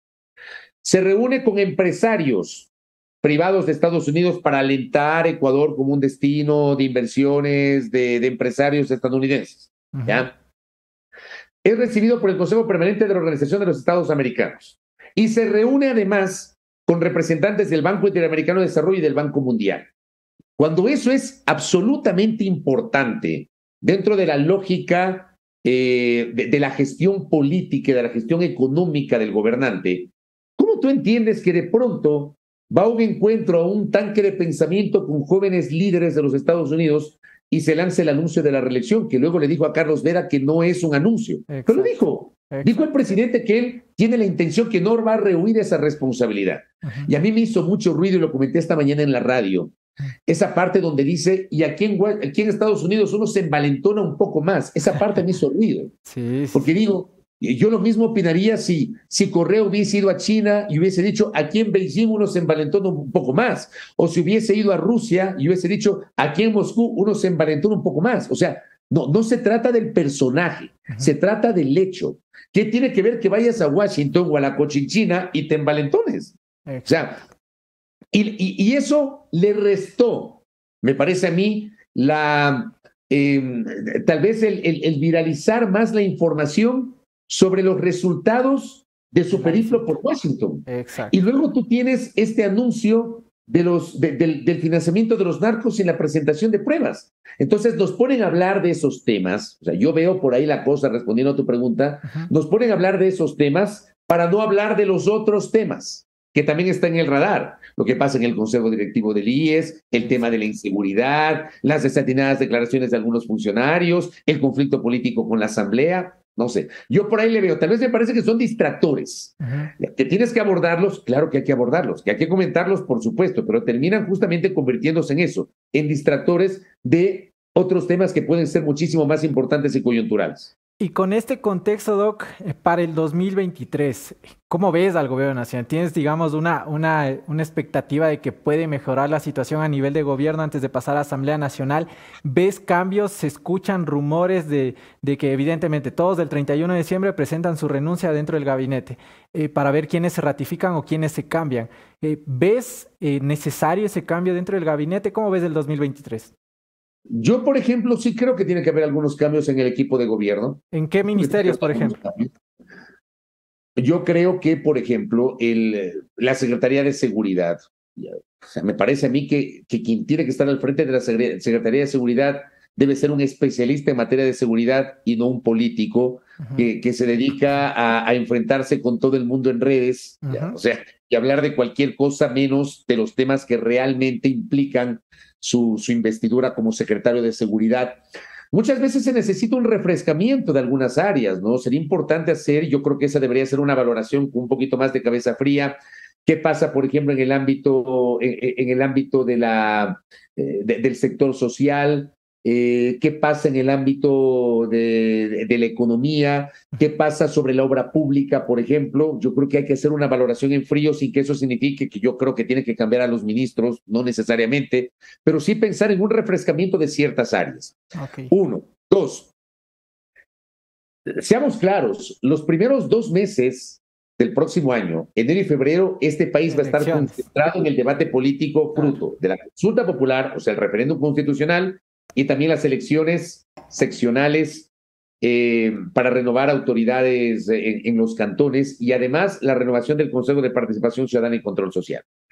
Habrá que ver, por ejemplo, cómo le va el movimiento oficialista en las elecciones seccionales. O sea, Oye, que ahí están mezclados con todos, ¿no? O sea, se han mezclado con Mover, el ex Alianza País, con Amigo, con el Partido Socialista, con todos.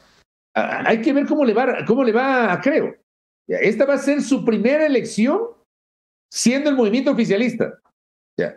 Habrá que ver cómo le va, creo. De lo que yo he visto en algunas provincias, en algunos cantones, no es que tiene unos números tan altos, pero claro, también tienes un nivel de indecisión a nivel nacional que es Enorme. clamoroso y que hay que debatirlo, ¿no? 60% de indecisión eh, a 40, a menos, a menos de, a menos de mes y medio de las elecciones, claro. habla de que la gente está poco interesada en el proceso electoral y poco interesada en la política y en los políticos. Pero habrá que ver el resultado electoral y luego el resultado del referéndum constitucional, que es en realidad donde me parece a mí el gobierno va a enfocar su verdadera energía, porque se va a convertir ya en un medidor de su calificación de gestión.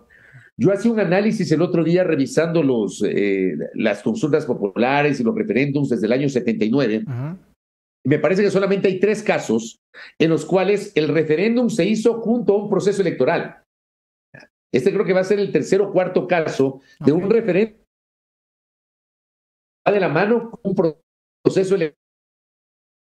Veamos si... Entonces, esto también podría... Ok. Ahí tenemos. Analíticamente, te, te perdimos un momento, pero ahí volvimos. Ahí volvimos, ahí volvimos, Doc. Estaba, se quedó ya, frisado ah. un poco. Ya, ya, pero sí me ves. Sí, ahorita sí, ahorita sí. Dale. Ya, correcto. Eh, decía yo, habría que, habría que ver, por ejemplo, si la gente vota sí o no. Analizando las preguntas o vota sí para apoyar al gobierno y no para repudiar al gobierno, que ese también es un detalle un detalle que, que, puede marcar ese proceso. Y de ese resultado, Jefferson, yo creo que va a depender lo que va a pasar con el país político en 2023. Exacto. Tienes además, después de febrero, marzo, abril, llegas a mayo. 14 de mayo, la posesión de las autoridades seccionales, la posesión del nuevo Consejo de Participación Ciudadana y Control Social, y ese mismo día tienes que renovar autoridades legislativas. Y vamos ese a también es un detalle. Vamos. Tienes que renovar presidencia, vicepresidencias, consejo de administración legislativa y reorganizar las, las comisiones legislativas. Vamos, vamos ya. a hablar de asamblea, Doc. Ya, ya lo mencionas y nos lleva precisamente ah. en la recta final de la entrevista. Dele, dele. Asamblea Nacional. ¿Has, ¿Has, visto algo de cambio positivo para el país? No para las bancadas ni para los partidos políticos que representan. ¿Has visto algún cambio positivo para el país? El cambio, valga redundancia, de liderazgo de Guadalupe Llori hacia Virgilio Saquicela dentro del Parlamento o cómo ves eso? A ver, eh, es complicado, ¿no? Porque digamos, la, señora Yori me parece a mí que estuvo totalmente entregada, su gestión fue totalmente entregada al Ejecutivo, tenía una alianza, un pacto, un apoyo con el Ejecutivo. Creo que eso es, eh, de eso no nos podemos perder. Me parece a mí que este año, desde, desde inicios de año hasta que finalmente fue destituida, eh, Guadalupe Llori, si mal no recuerdo, en junio, a finales de mayo de, este año fue destituida. Eh, Guadalupe Llori se dedicó, dedicó básicamente su gestión a defenderse y a poner acciones de protección y recursos jurídicos para evitar su destitución y, y cero trabajo parlamentario, cero trabajo. Pero si tú analizas en el balance, yo ayer justamente lo estaba revisando, uno podría pensar que cuantitativamente la Asamblea sí trabajó, porque durante el año aprobó 37 proyectos de ley.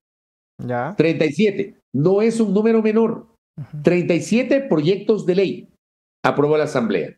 De esos 37 proyectos, 31 fueron aprobados normalmente, cuatro fueron archivados y dos proyectos de ley, eh, eh, dos proyectos de ley fueron votados luego de que fueron vetados totalmente el año anterior por el Ejecutivo. O sea, fueron ratificados con 92 votos y se convirtieron en ley de la República luego del veto, del veto total del año anterior.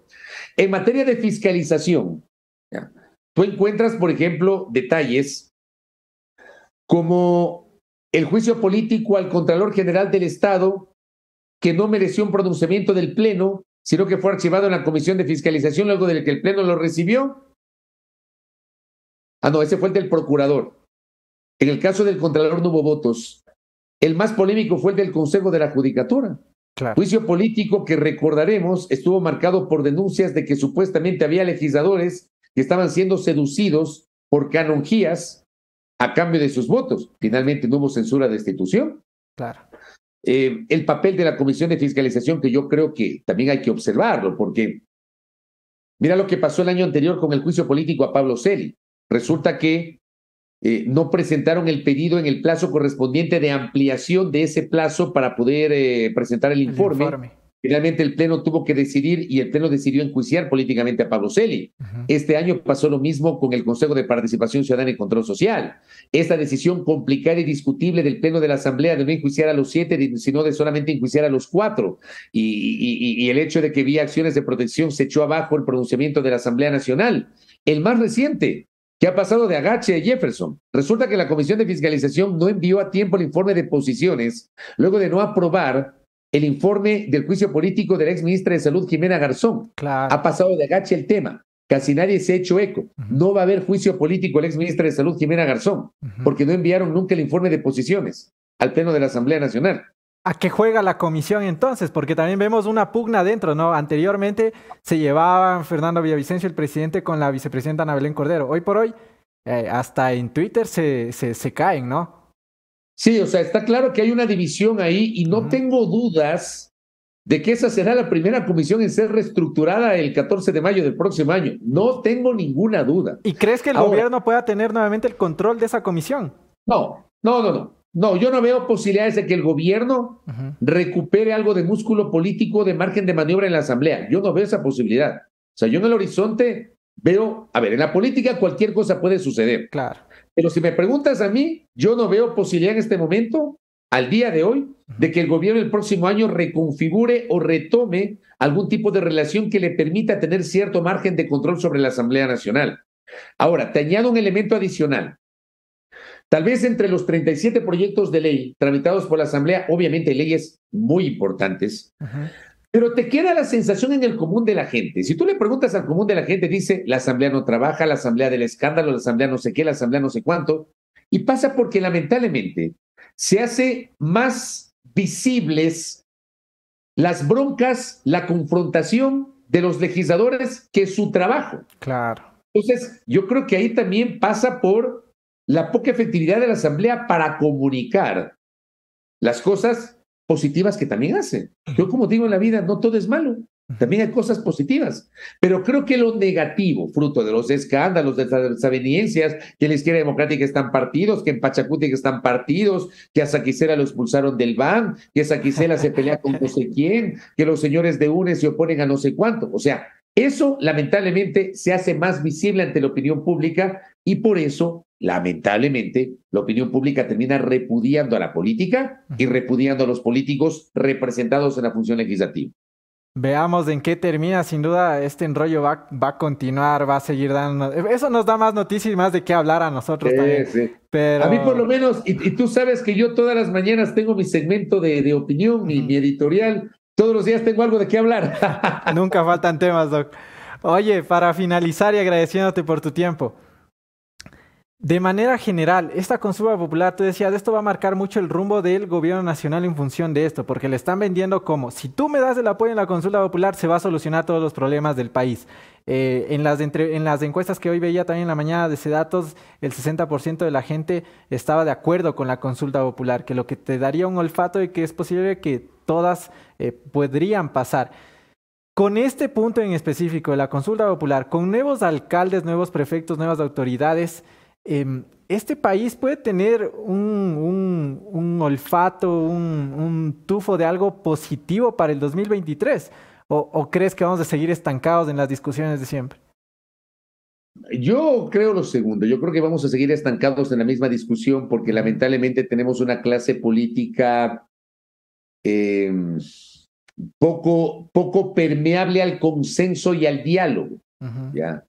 O a veces juegan al engañabobos y resulta que nunca se ponen de acuerdo en nada.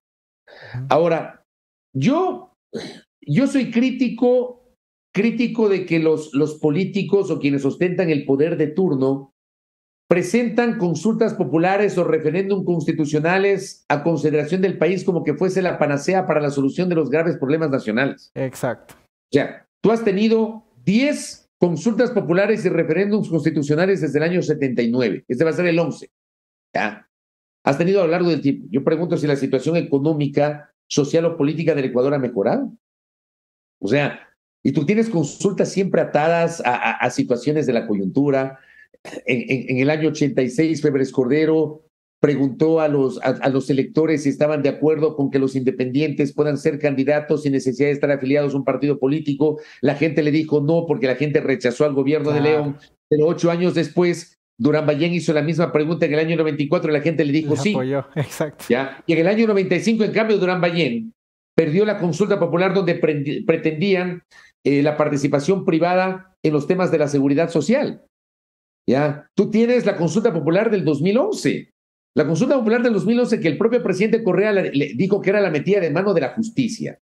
No tenemos una mejor justicia, pues. Y nos ah. ofrecieron mejorar la administración de justicia. Y no tenemos una mejor justicia. No la tuvimos después de la consulta popular, no la tenemos hoy. No tenemos una mejor justicia. La situación no mejoró con esa consulta popular respecto de la administración de justicia. No mejoró cambiando la integración del Consejo de la Judicatura, reduciendo de nueve vocales a solamente cinco y teniendo en el medio una judicatura de transición. La situación no mejoró. Yo pregunto si la situación del país mejoró después de la consulta popular del 2018. Claro, que además hay que decirlo, por lo menos en esta consulta popular, ya, Lazo sí pasó por el filtro de la Corte Constitucional. Moreno no lo hizo. Moreno no pasó por el filtro de la Corte Constitucional, que es un dato que no todo el mundo se acuerda. Y nos llevaron a las urnas el 4 de febrero del año 2018 con una consulta que tampoco mejoró la situación económica. Es más, yo sostengo que de esa consulta se deriva esta grave crisis institucional que tenemos, Jefferson, donde tenemos una gran cantidad de instituciones que no tienen cabeza no tienen titulares. Estamos viviendo en una transitocracia. Exacto. Entonces, yo no creo que las consultas populares per se mejoren la calidad de vida de los ecuatorianos. No lo creí antes, no lo creo hoy y no lo, creo, no lo creeré mañana, a no ser que efectivamente de los resultados de la consulta, efectivamente, se genere un seguimiento, una política pública que de verdad quienes ostentan el poder respeten esos resultados y apliquen las medidas correspondientes para mejorar las condiciones del país. Yo creo que es incierto lo que va a pasar el próximo año. Es incierto porque va a depender del resultado de la consulta. Imagínate tú que el, gobierno pierda la consulta. Claro, lo que se le va a venir. la consulta la puede ganar o la puede perder el gobierno. Pero imagínate que pierda la consulta popular. ¿Con qué margen de maniobra política va a encarar sus dos últimos años de mandato el presidente Lazo? Imagínate, en cambio, que el gobierno gana la consulta popular. ¿Ya? ¿Qué va a pasar con la oposición? Entonces, yo sí veo complicado. Por eso yo sostengo que la consulta va a marcar el futuro inmediato de este país, Jefferson. veamos en qué termina y podríamos seguir conversando tiempo, pero tiempo es lo que eh, se nos está acabando, Doc. Te quiero agradecer infinitamente por haber estado esta mañana con nosotros aquí en el programa y pues veamos qué nos depara el 2023 y desde ya, desde acá, de todos, te deseamos unas felices fiestas y un excelente 2023. Muchísimas gracias, Doc. Lo propio para ti, Jefferson. Un abrazo a la distancia a Anderson y, a, la Moni Velázquez, ¿no? Colegas periodistas que, que son parte de este espacio. Bueno, y a ustedes por, por habernos invitado, a ti, Jefferson, por habernos invitado. Y bueno, te envío un abrazo. Lo mejor eh, para el cierre del 2022 y un venturoso 2023 y también para los internautas. Gracias, buenos días. igualmente, estuvo, estuvo con nosotros Fabricio Vela, periodista político. Importante conversar sobre todas estas temáticas, que en qué termina el 2022 y lo que podría venirse en el 2023. Así que importantes reflexiones. Vamos cerrando el programa esta mañana, eh, siempre con la conclusión de todos los días. Bienvenidos todos al punto final.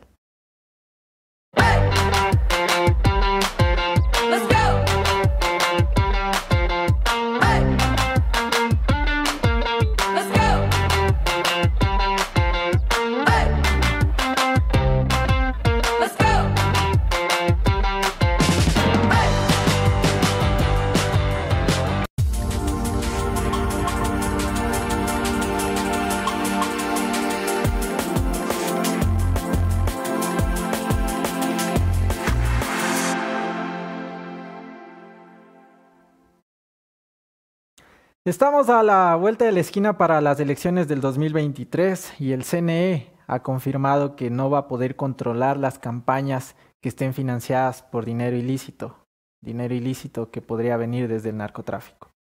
¿Por qué es importante hablar de esto? Porque al final del día hemos venido hablando durante todo este año de narcogenerales hasta la narcopolítica narcopolítica que fue reforzada por el presidente de la República la semana pasada en una entrevista a un medio internacional NTN 24, en la que decía que tienen ya la información de asambleístas, de partidos y de movimientos que tendrían vínculos fuertes con el narco. ¿Y por qué es importante mencionarlo? Porque si estamos a la vuelta de la esquina, con elecciones, con representantes que quieren llegar al poder, sea alcaldías, prefecturas o lo que fuere. Uno como ciudadano, ¿qué respaldo tiene de saber qué persona es fiable, qué persona no está vinculada con el crimen organizado, con el crimen como el narcotráfico? ¿Cuál es el respaldo que nosotros tenemos para saber qué políticos llegan limpios o qué políticos llegan con intereses que escalan hasta el narcotráfico?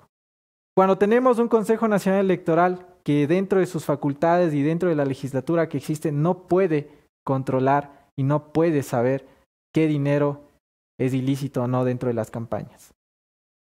Y uno se pregunta, y bueno, ¿y entonces quién? Hoy por hoy, la mayor responsabilidad para saber quiénes están con dinero mal habido es el presidente de la República. ¿Saben por qué? Porque él es el que puso el dedo en la llaga la semana pasada al decir que ya tiene informes de inteligencia y todos los informes y pruebas para saber qué movimientos políticos tienen relación con el narco. Señor presidente, estamos a menos, estamos a casi un mes de las elecciones. ¿Va a presentar eso a tiempo? Es una de las gran preguntas que hoy llega para ver cómo llegamos a las elecciones del 2023. Ojalá que pueda demostrarlo. Hasta aquí, señores, ha sido la conclusión de esta mañana que como siempre y todas llega gracias a Colasil. Recuerda que llegó Colasil desde Europa nada más y nada menos que con 10 patentes mundiales. Recuerda que si te ven los huesos o las articulaciones, si quieres tener uñas fuertes y una piel única, debes consumir Colasil porque lo que ves aquí y escuchas cada mañana no es colágeno, es el mejor generador de colágeno, el más concentrado y absorbible a nivel mundial. Penúltimo programa del 2022, nos hemos extendido, eh, eh, merecido por los invitados que tuvimos esta mañana. Mañana cerramos el último programa del Café La Posta. Estamos cerrando la agenda. Estaremos haciendo una revisión con un, tinte humorístico. Así que pendientes mañana con Anderson Boscan en el último programa del 2022. Siempre gracias por su fiel sintonía, por escucharnos todas las mañanas, por vernos, por seguirnos, por compartir. Crecemos gracias a ustedes en este 2022. Un fuerte abrazo. Tengan un excelente jueves. De mi parte, soy Jefferson Sanguña. Qué gusto poderlos y poder haberles acompañado este día. Tengan todos ustedes un excelente jueves.